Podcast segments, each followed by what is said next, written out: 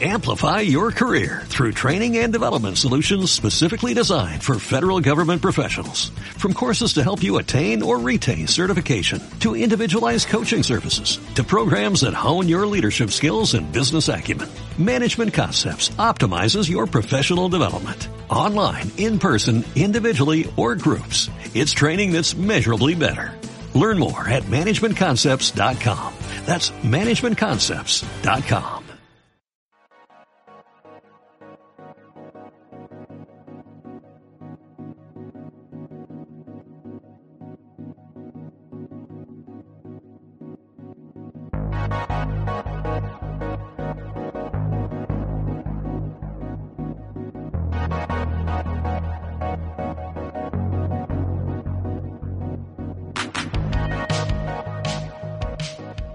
Hola a todos amigos de la Infantería Retronáutica y bienvenidos a, este espacio en el que voy a ampliar un poco la, la, temática que vimos en el último programa, el de Policías del Futuro, porque claro, nos dejamos, nos dejamos bastantes cosas fuera, algunas de ellas porque eran menos relevantes, otras porque eran de menor calidad o menos interesantes, menos conocidas, y otras porque se nos escapaban algo del, del ámbito temporal o tenían peor encaje. Y quería traer yo aquí una, una película de, policías del futuro. Eh, una película que divide bastante a la gente y que yo creo que muchos de vosotros les, le tendréis algo de, de, inquina. Pero bueno, voy a intentar eh, profundizar un poco en esto, intentar analizarlo con cierta distancia. Se trata de Yo Robot, la película de 2004 dirigida por, por Alex eh, Proyas.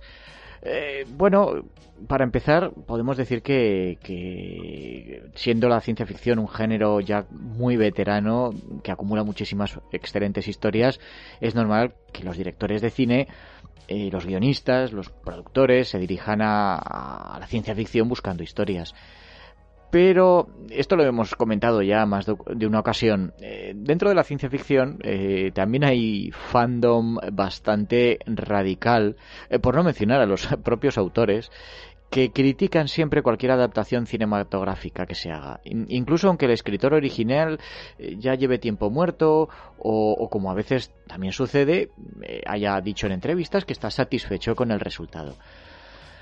Claro, que el novelista esté conforme con, la adaptación no nos da una garantía de, de, del éxito de, de, una película. Por ejemplo, eh, David Brin, que es el escritor de El cartero, dijo en su momento que estaba razonablemente contento con la adaptación que hizo Kevin Costner de, de esa novela en 1994. Pero el film fue un fracaso de crítica y público, o sea, sin paliativos. Al final, lo que les importa a los cineastas no es si el escritor aprueba el trabajo o no, sino si lo hace el público. ¿eh? Si a la gente le gusta y paga su entrada y, deja beneficios. Y un buen ejemplo de película con éxito que, que deja eh, al margen la mayor parte del material del que teóricamente bebe fue esta, Yo Robot. Eh, la película lleva el título claro del famoso libro de Isaac Asimov que recopilaba historias sobre robots y utiliza las leyes de la robótica como núcleo del argumento. Pero, como los créditos señalan, y esto, quiero decir, no, no nos engañan, la historia ha sido simplemente sugerida por la obra literaria. Puede que los puristas rabien, pero la película recaudó más de 300 millones de dólares en todo el mundo, triplicando su presupuesto. La acción se sitúa en Chicago en el año 2035, en un momento en el que los robots ya se usan de forma extensa como criados y ayudantes. Estos, estos robots hacen todas las tareas cotidianas, limpian, cocinan, pasean perros, llevan la contabilidad. Y eh, aquí entra el, el protagonista, Del Spooner, que lo interpreta Will Smith, es un inspector de policía que desconfía de, de estas máquinas a raíz de un accidente en el que perdió un brazo eh, que le fue sustituido por un, por un miembro biónico. Eh, sus sospechas eh, se demuestran siempre infundadas, ¿no? Hay ataca robots que piensa que están haciendo algún tipo de daño y luego resulta que no es así. En principio los, los robots están programados con las tres leyes de la robótica, es decir, que la máquina está obligada a obedecer siempre cualquier orden recibida de un humano, siempre que esta orden no implique causar daño a otro humano. Pues bien, Spooner recibe una llamada pregrabada del doctor Alfred Lanning, que lo interpreta James Cromwell, que es el genio de la principal empresa fabricante de robots, la US Robotics, y que fue el creador de las tres leyes y también de los modelos con más éxito de la compañía. Cuando el policía acude a la sede de la empresa, se encuentra con que Lanning ha muerto, alguien, no sé, parece que, ha caído, ha caído al, vacío, parece que es un suicidio, pero Spooner pronto descarta esta hipótesis del suicidio porque encuentra en el laboratorio del científico a un robot que, desoyendo las órdenes que se le dan, le ataca y luego huye. Cuando atrapan al robot, y a pesar de que el capitán de la policía no le respalda, Spooner insiste en interrogarlo a la máquina, averiguando que Lanning le proporcionó emociones y personalidad individual. De hecho, eh, se llama a sí mismo Sony. El presidente de la US Robotics, que es Lawrence Robertson, que lo interpreta Bruce Greenwood, insiste en que todo ha sido un accidente industrial, que este robot pues es un modelo defectuoso y se lo lleva, lo reclama a la policía para destruirlo. Spooner continúa su investigación con la ayuda de la robopsicóloga Susan Calvin, que la, interpreta Bridget Moynihan, y conforme se adentra más en los secretos de la US Robotics, el policía se encuentra con que los robots anulan su programación original e intentan matarle. Bueno, sobre Asimov ya, ya hemos ido hablando ¿no? en, otros eh, programas. Eh, también se habló ya en los retronautas de su ciclo de los robots. Aquí tampoco hace falta extendernos mucho.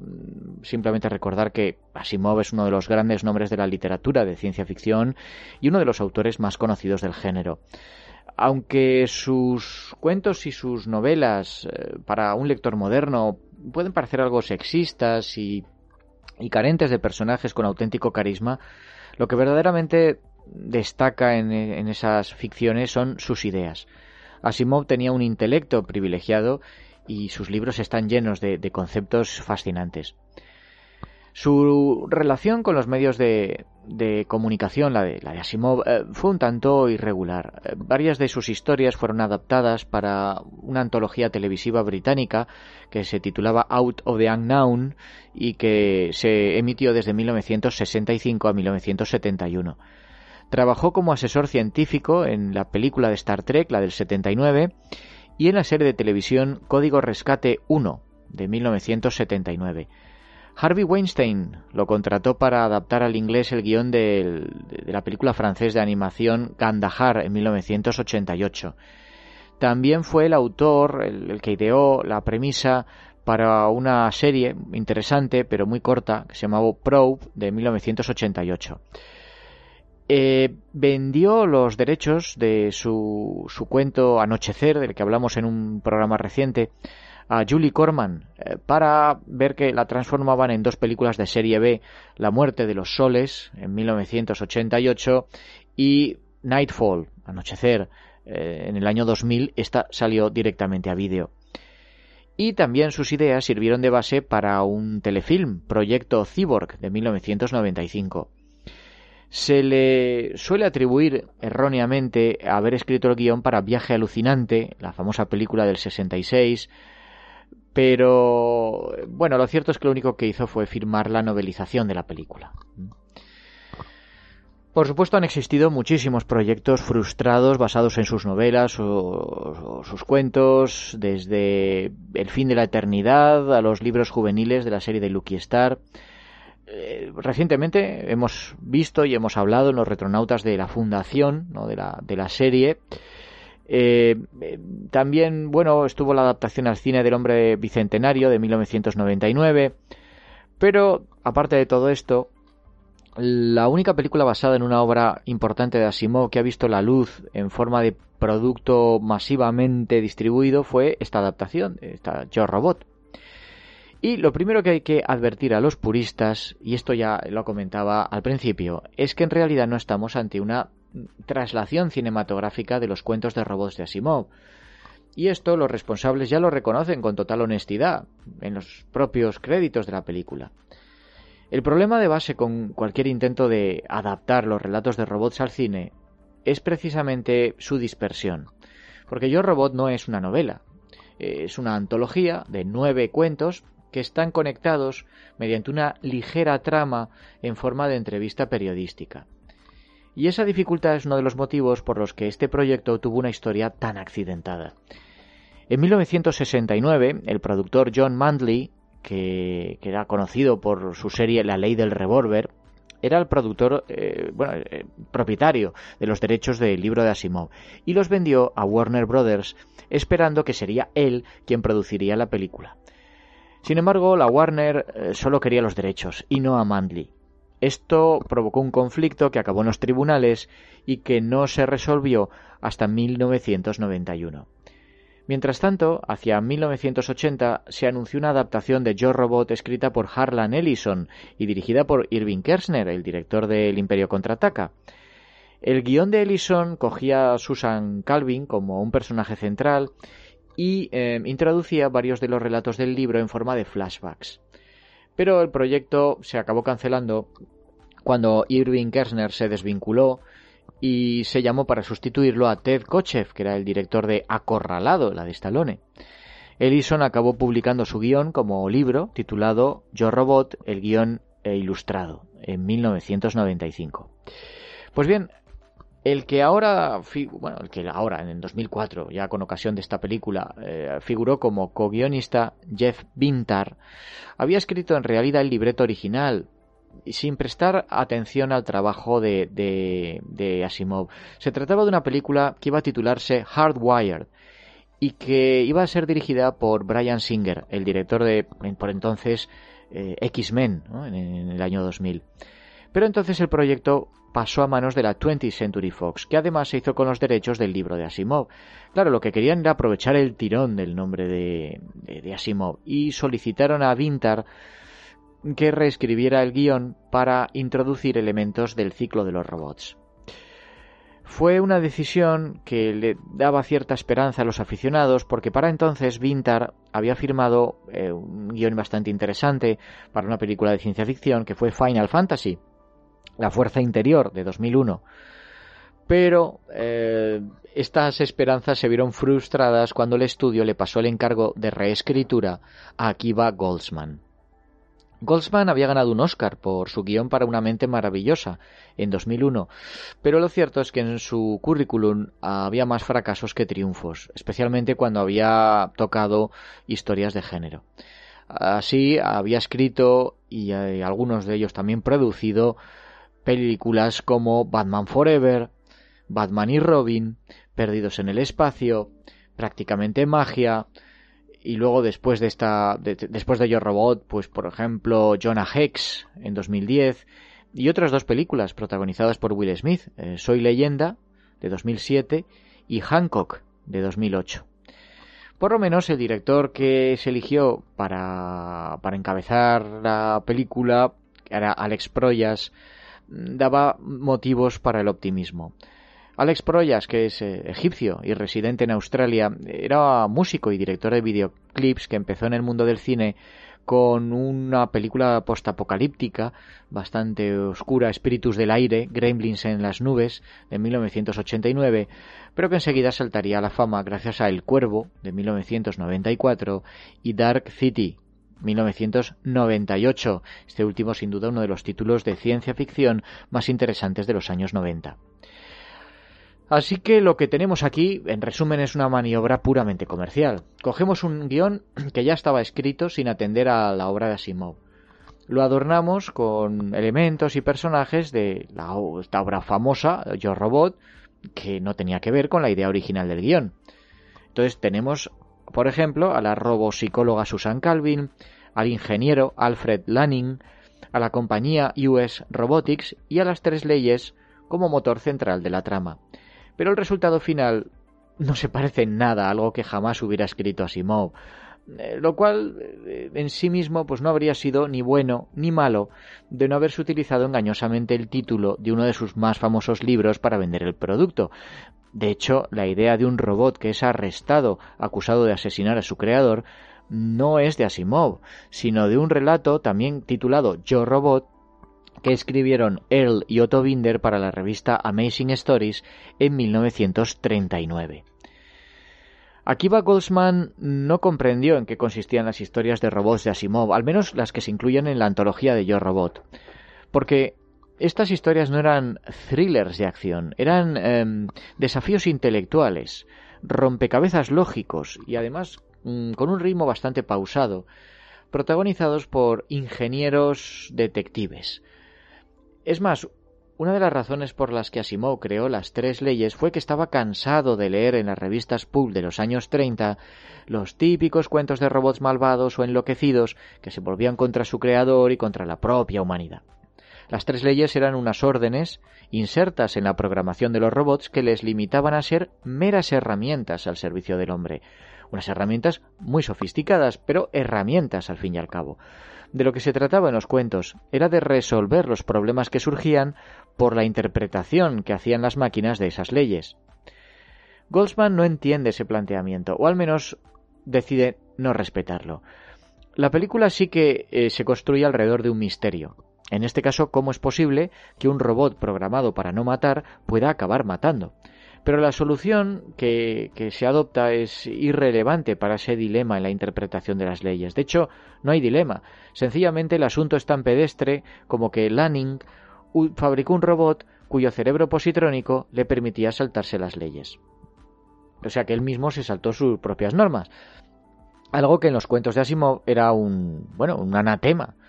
Al final, Yo Robot, la, película, se convierte precisamente en el tipo de historia de robots locos y agresivos que Asimov trató de evitar.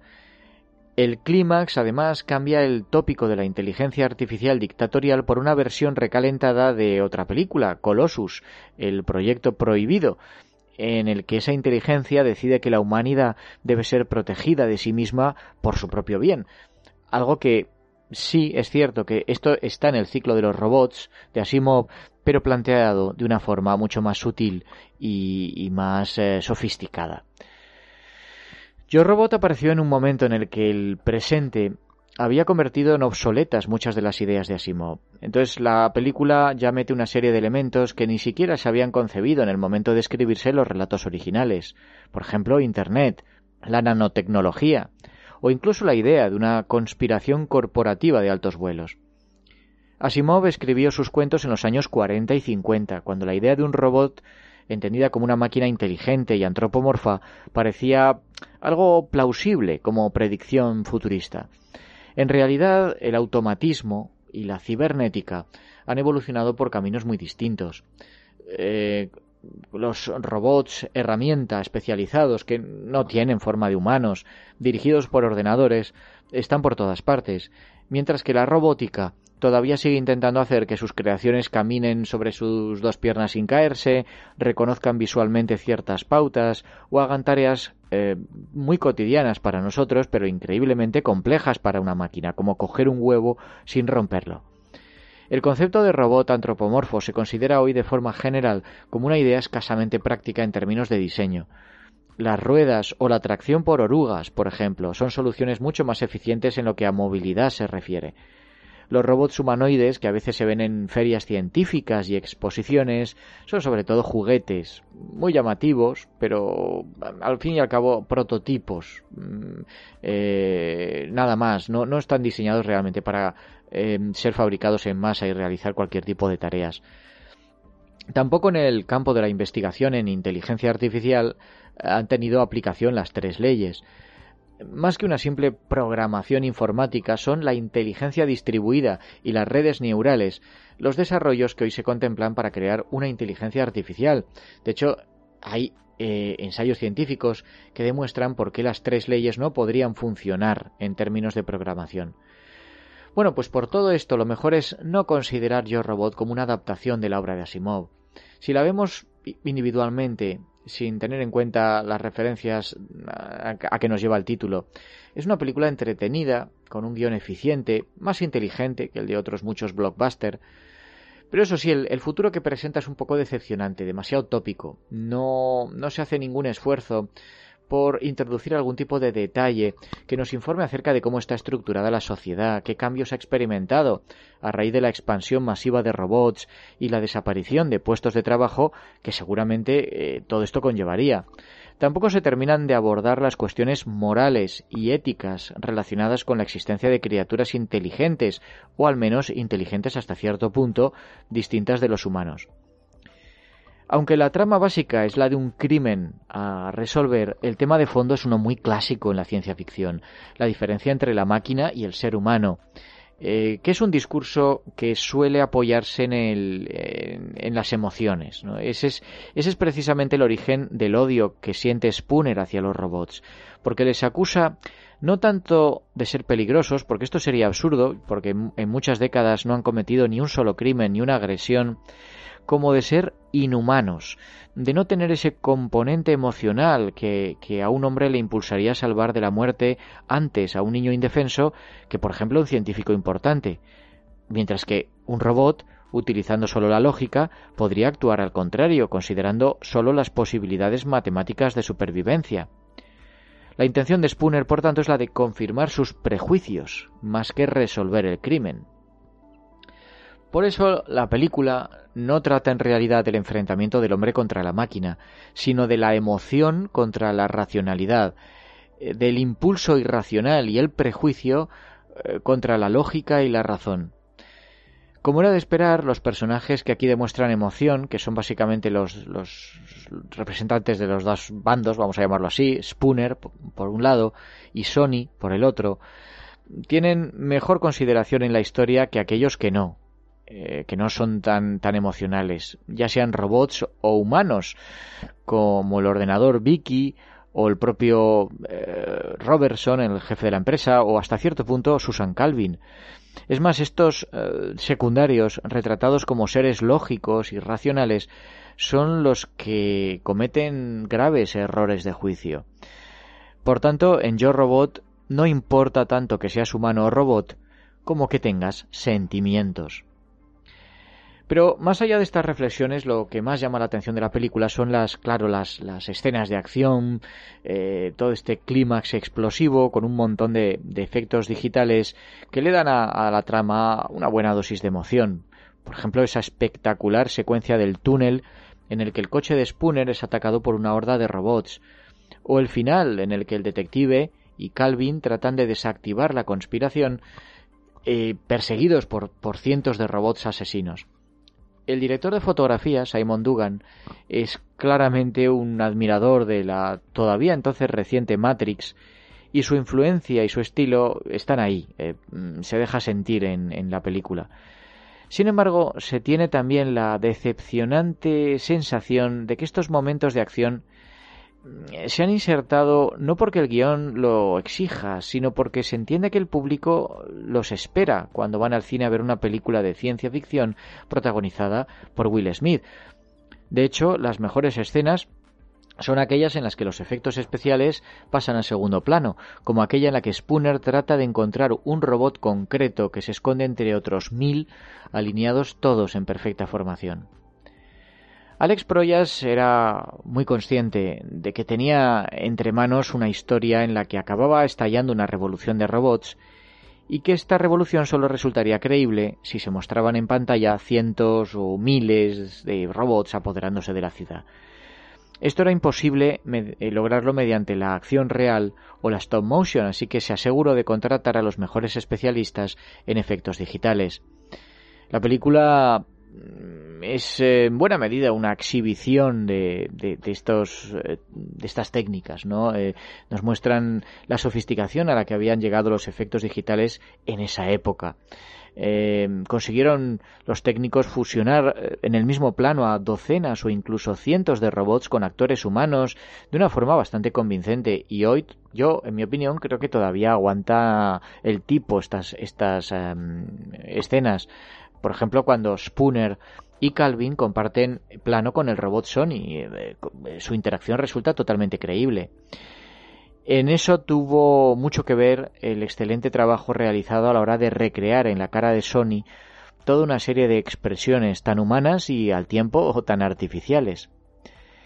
Y hablando del robot de protagonista de, de Sony, este no se generó exclusivamente por ordenador, fue el actor Alan Tudyk, que aparecía como, como el personaje de Wash, el piloto de, de la Serenity en la serie Firefly, quien además de la voz prestó su cuerpo para un proceso de captura de movimiento. Eh, bueno, el mismo que lo hemos visto tantísimas veces y que eh, se hizo sobre todo conocido eh, gracias al Señor de los Anillos, ¿no? Cuando Andy Serkis dio vida a, Gollum.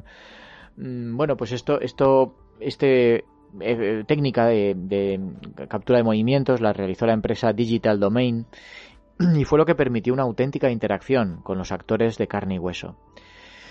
En cuanto al reparto, pues hay poco que decir. Eh, Will Smith hace lo que mejor se le da. Luce bien en pantalla, muestra los músculos, tiene esa actitud rebelde, con frases eh, one-liners, ¿no? pretendidamente ingeniosas.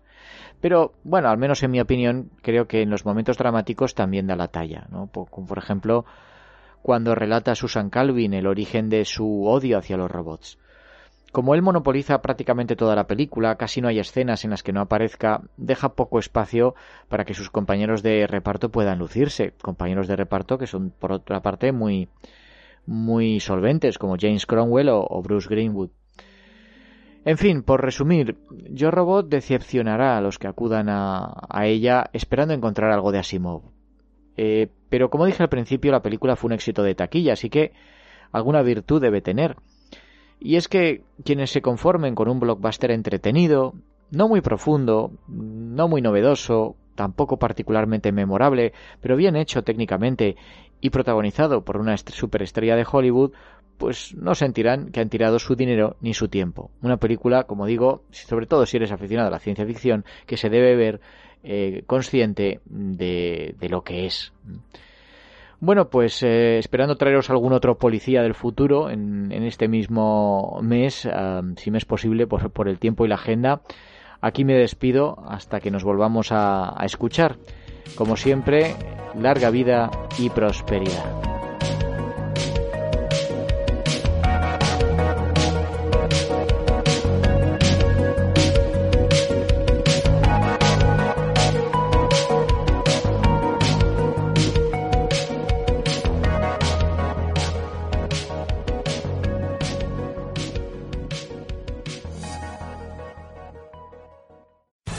Amplify your career through training and development solutions specifically designed for federal government professionals. From courses to help you attain or retain certification, to individualized coaching services, to programs that hone your leadership skills and business acumen, Management Concepts optimizes your professional development. Online, in person, individually, or groups. It's training that's measurably better. Learn more at managementconcepts.com. That's managementconcepts.com.